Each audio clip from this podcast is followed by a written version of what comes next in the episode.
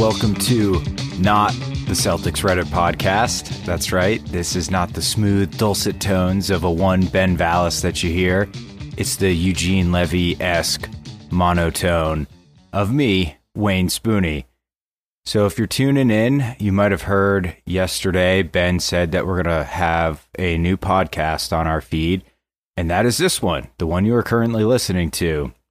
It's going to be at first, at least, just a solo show of me. I'm going to pick a couple of topics that I've got some opinions on that maybe aren't robust enough to write something about, but I want to dive in a little deeper than maybe just chatting about it on Reddit or Twitter or, you know, doing a quick hit on the podcast. So you are entering the mind of Wayne Spooney.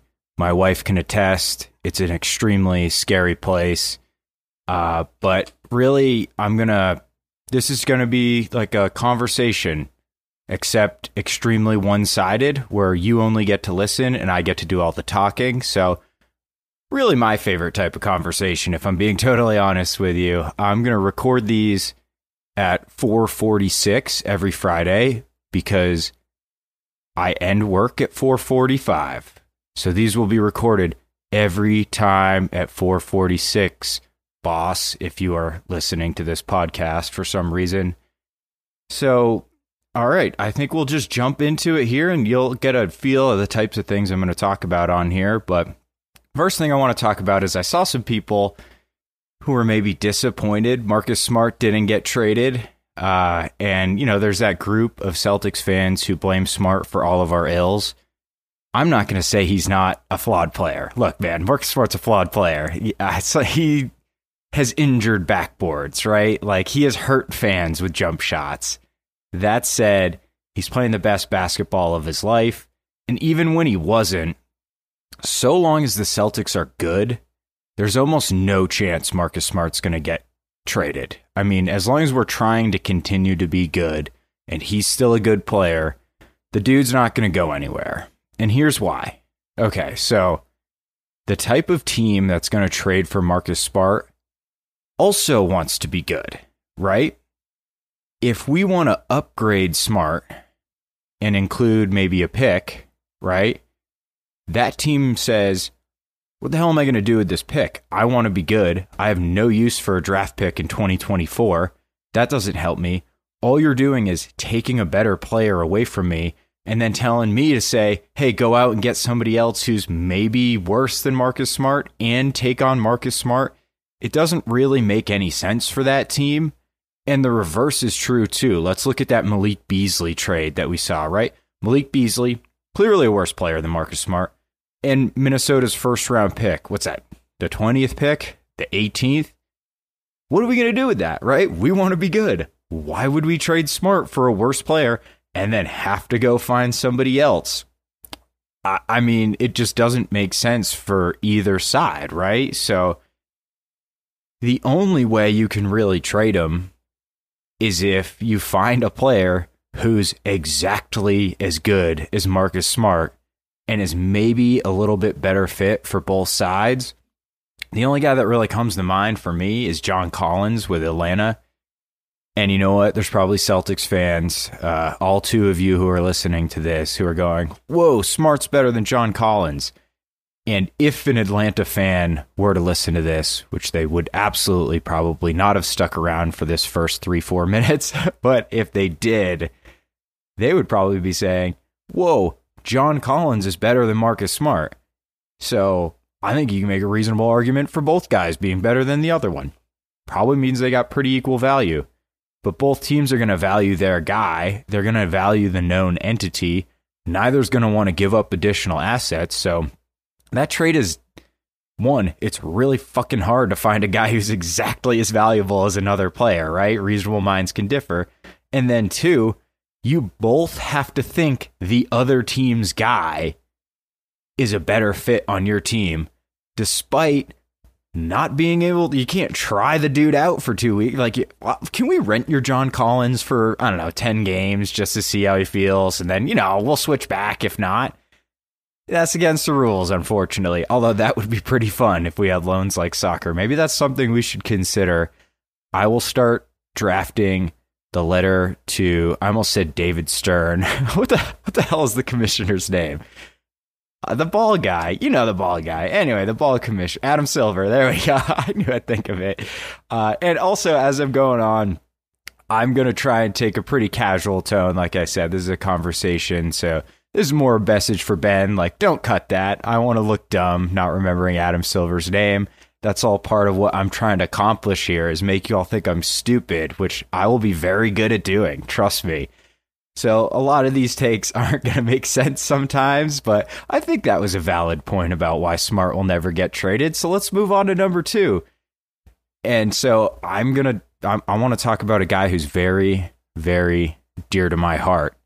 Most importantly, because he generated by far the most views of any any video I've made with Ben and put on our YouTube.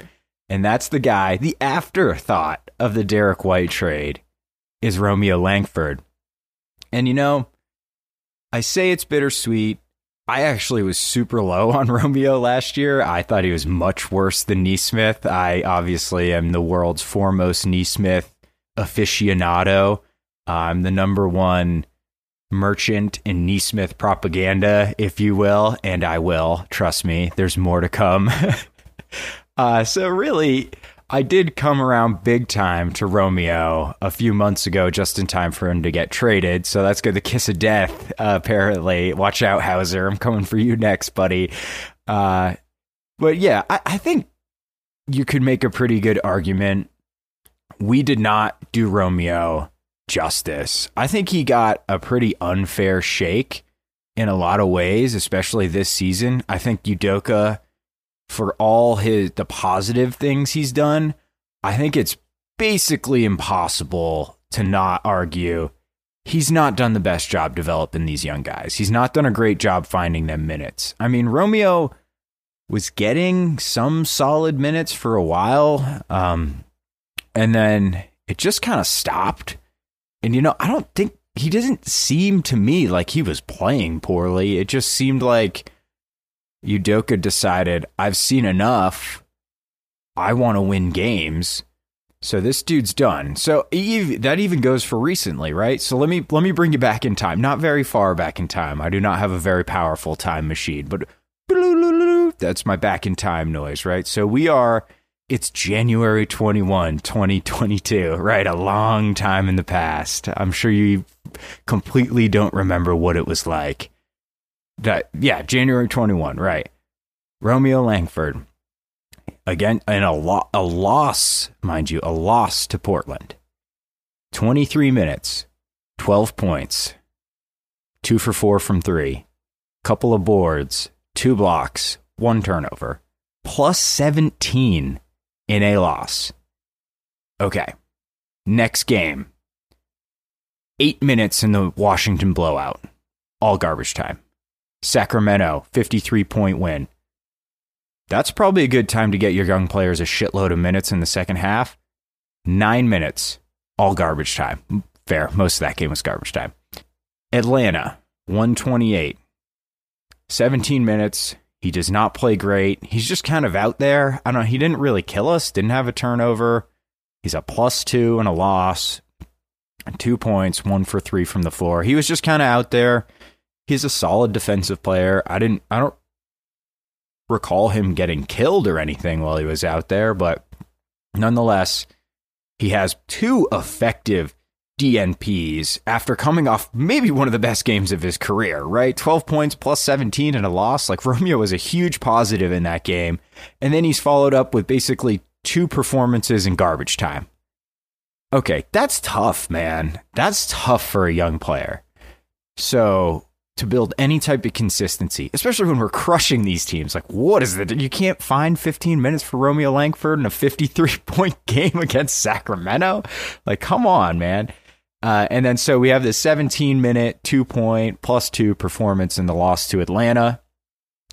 Well, Udoka, he punishes Romeo for that. Next game against the Pelicans, one minute.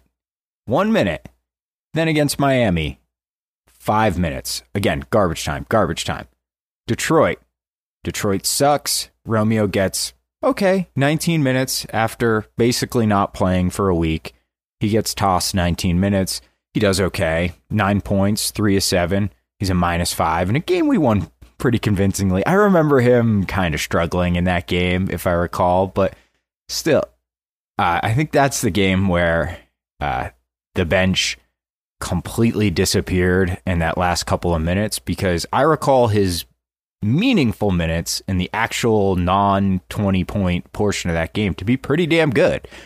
Uh, so he gets in there garbage time with Bruno Fernando, Nesmith, Pritchard. You know, Detroit's got their guys full court pressing. They get blitzed. It looks bad.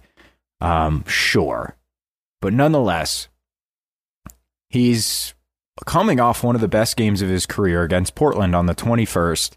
And he goes, effective non garbage time DNPs. Non garbage time DNP against Washington, against Sacramento, against the Pelicans, against Miami. So great game. And then four out of the next five games, he's effectively DNP'd. Why? That doesn't make any sense. Like, what are you doing to this dude? No wonder he lacks confidence when he's out there. You know what I mean? Like, that's tough. So then he plays pretty good in his meaningful minutes against Detroit. He's part of that abomination. Um, and then, you know, we go to Orlando, beat the shit out of them. Garbage time, gets six minutes, plays well, eight points, plus eight in that one. And then this Brooklyn massacre. He looked he looked like he knew he was getting traded in this Brooklyn game, honestly. He was just like Romeo already floats. Like he's obviously an imbiber of marijuana, if I had to guess. You know, uh, he just looks like it. But regardless, he plays this Brooklyn game, 12 minutes, takes one shot. It's a three, bricks two free throws. Most of this is garbage time. He does manage to snag a rebound and turn the ball over while fouling someone. Still plus nine. So that's the last game. We'll see Romeo Langford in a Celtics uniform unless Brad is still the president of B-ball ops in a couple years because he's clearly just bringing all bringing everybody back, getting the band back together.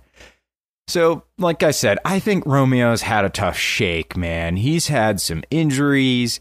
He's getting his minutes jerked around. Right as he plays a nice game, Udoka's really shrinking the rotation, and he's just clearly not a part of it.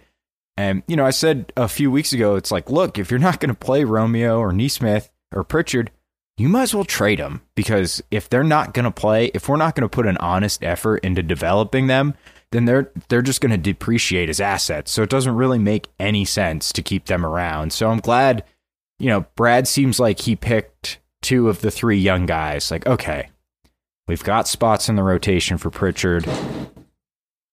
My grill just got blown over by the wind. I kid you not. Uh, so I will fix that after I'm done recording. But that was pretty crazy. It's very windy here in West Virginia. Uh, all right. Very excited. Wow. What action for my first show. That's insane. Um, so anyway, I want to talk real quickly about sort of this energy we have with the young guys, especially after that Detroit debacle. Look, little alliteration for you the Detroit debacle.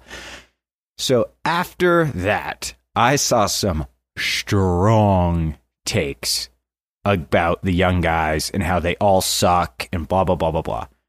So we had Matt Penny on the podcast uh, a few weeks ago, and he he was a bench warmer for UMass. No offense, Matt. I love you, man. He, follow Matt Penny. He's the best draft guy going, him and Sam Vecenie. But, and he commented that it's really fucking hard to go into a game after sitting on your ass for 40 minutes and play well, especially when you're going in against guys who've played the whole game, are full court pressing, and then you get out there cold with Enes Kanter and Bruno Fernando out there with you. Like, you're being set up to fail. It looked bad. It sucked. But do we expect three young guys in Bruno, Fernando and Enes Kanter to be a good lineup? Uh, hell no. So why are we overreacting when it's a fucking disaster? It would have been a disaster with Bruno Fernando, Jayson Tatum, and Enes Kanter out there, right? Like that is doomed to fail. It failed. And so where was the opposite energy when, let me bring you back in time again, okay? Hold on, I got to bring up my guy Nesmith here. Okay, we're going back in time again.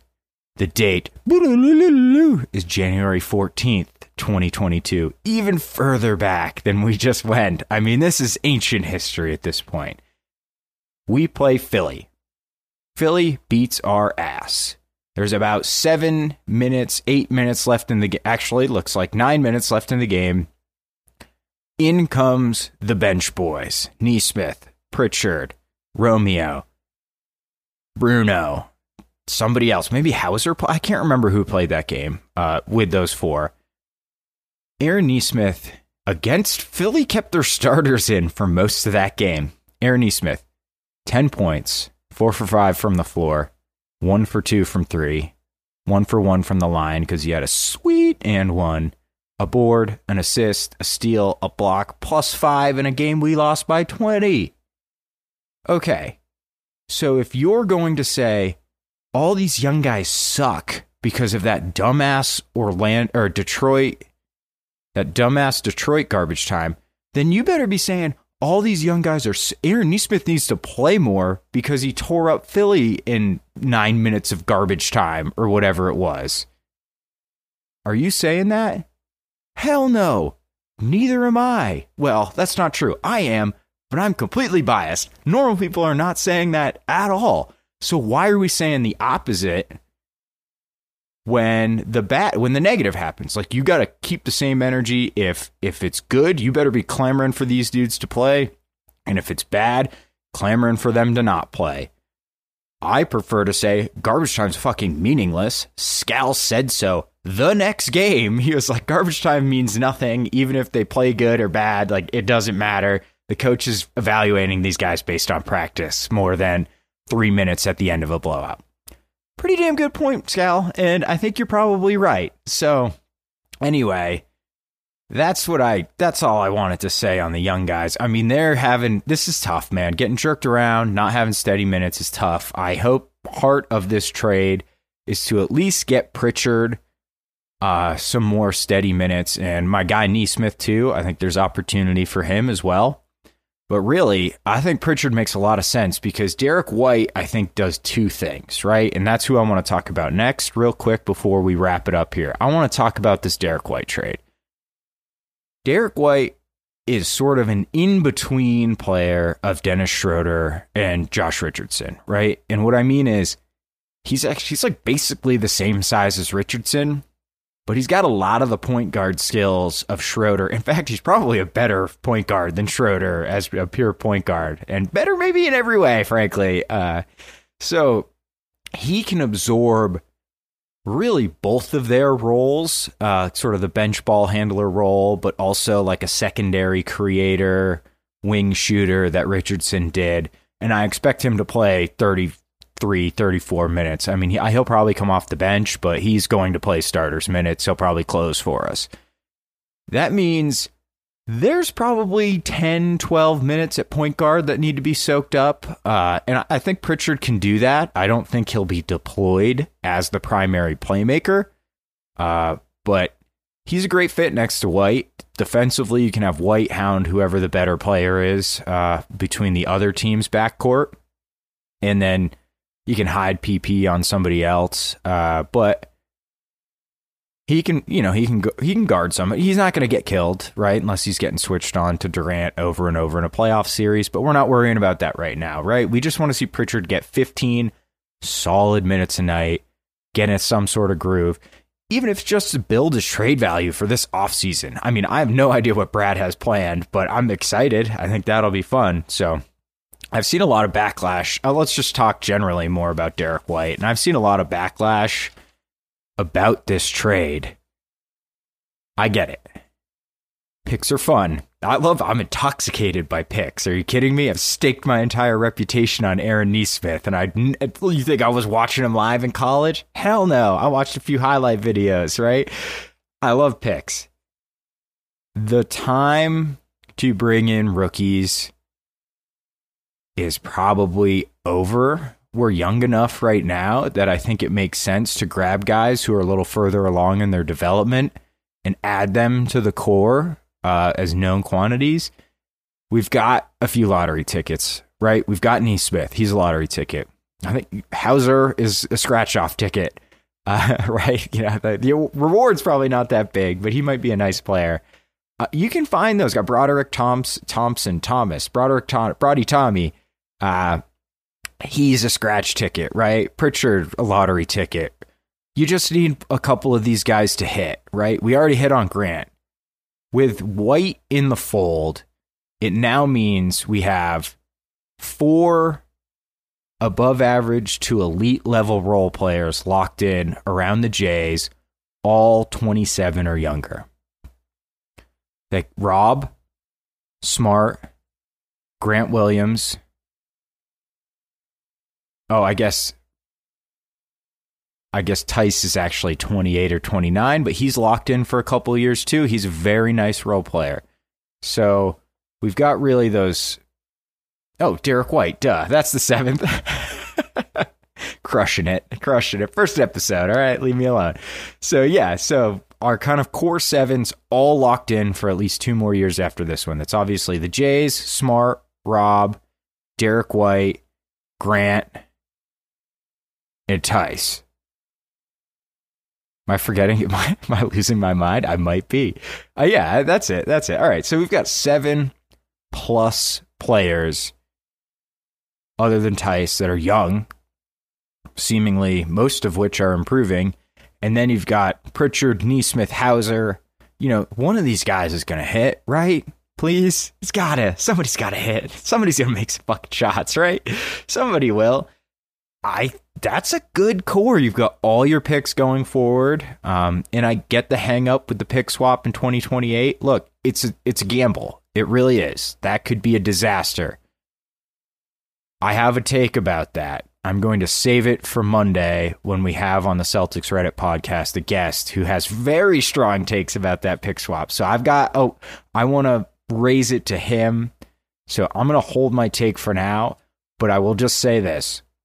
I think the odds are a lot higher that pick swap is not a big deal than it is a disaster. And I think that's to get a 27 year old plus player locked in at a really good number is probably worth it. Um, so, anyway, okay, back to actually Derrick White. This dude, I was not the biggest fan. Um, I thought he was a good player. I think he's clearly a better player than Jay Rich. I think he's this guy's going to be really good. All right, let me hit you with some numbers. So he's not exactly a transition beast. 41st percentile in transition offense. That's okay. He just needs to hit ahead passes. He just needs to make the right play. We don't need him finishing in transition. That's not really going to be his role. He's going to be more like Smart. You know, Smart's not dunking over people on the break. He's like, here you go, Jalen. You dunk over somebody.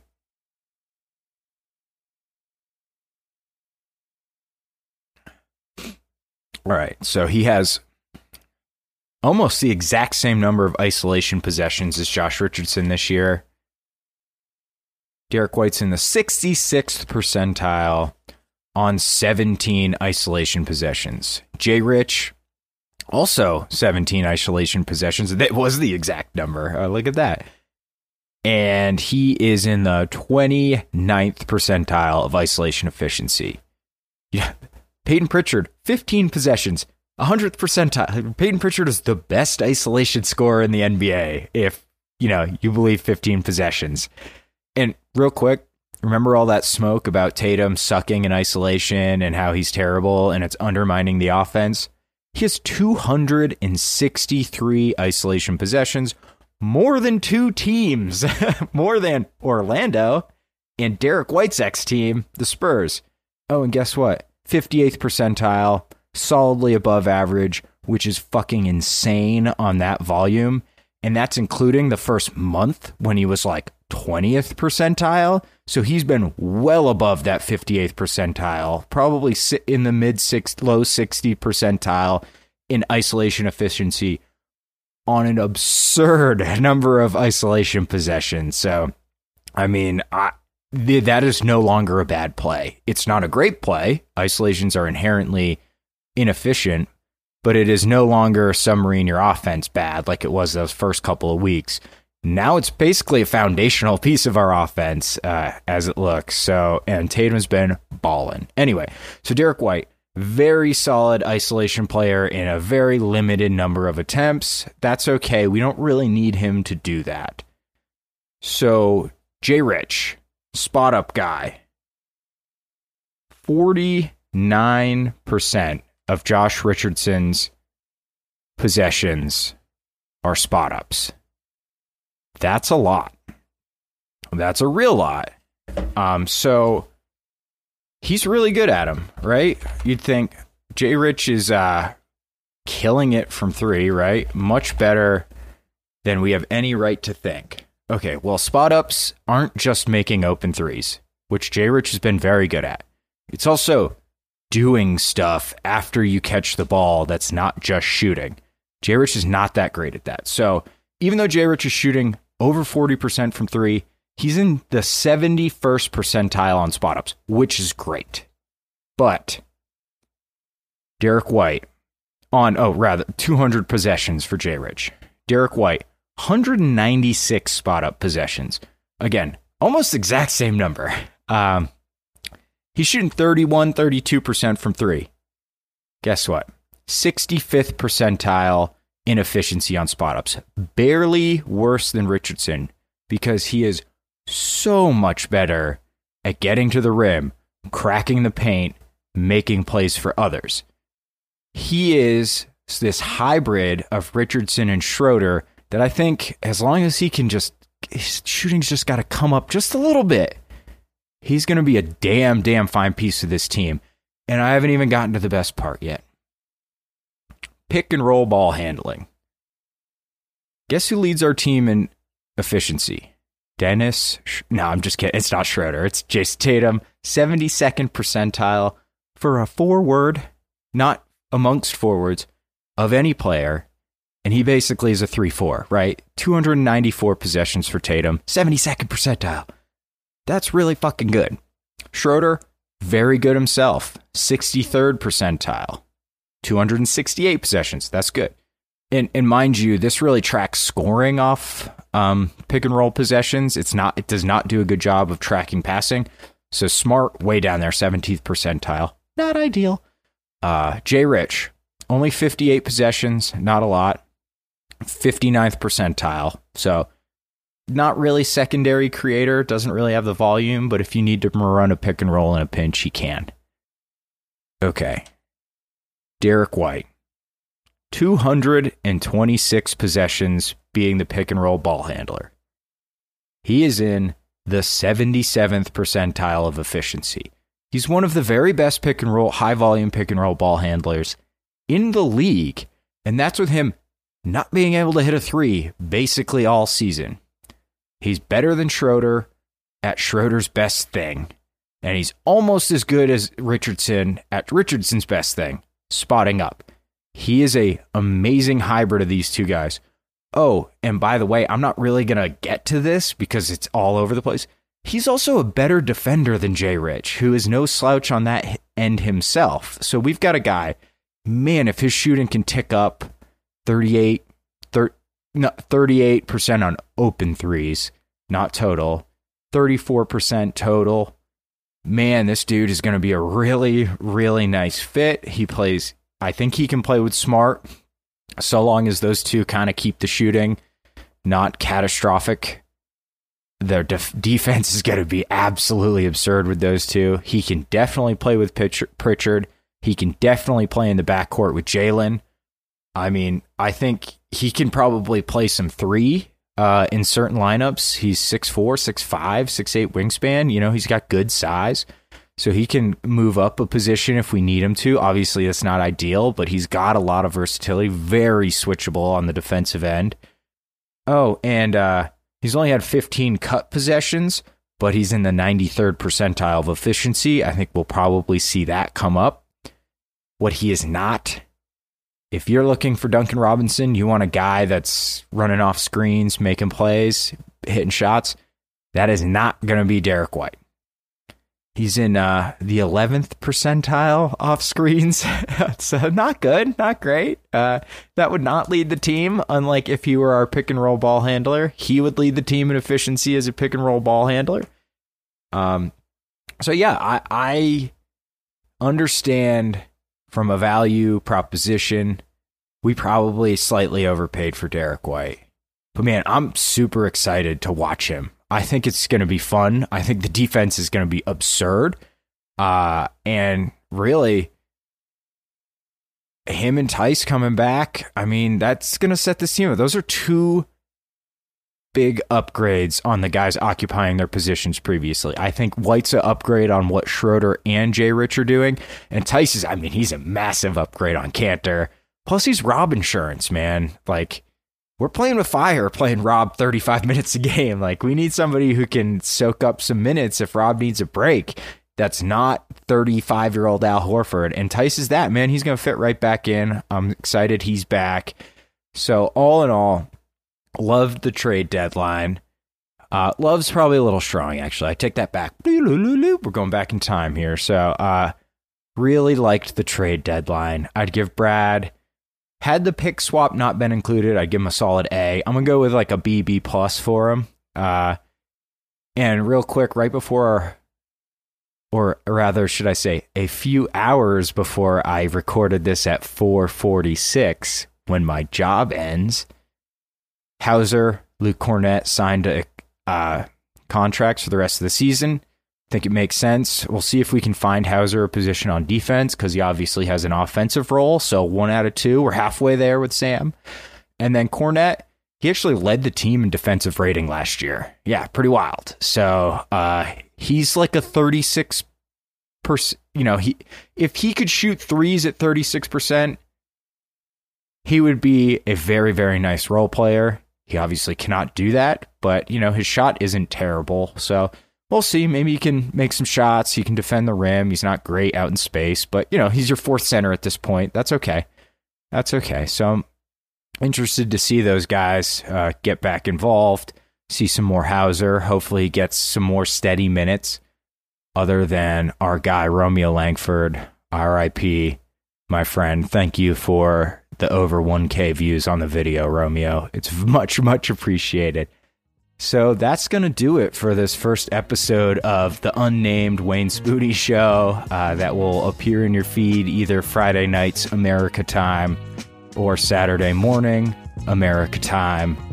So that is it for me. I think I will be on with Jay maybe this weekend.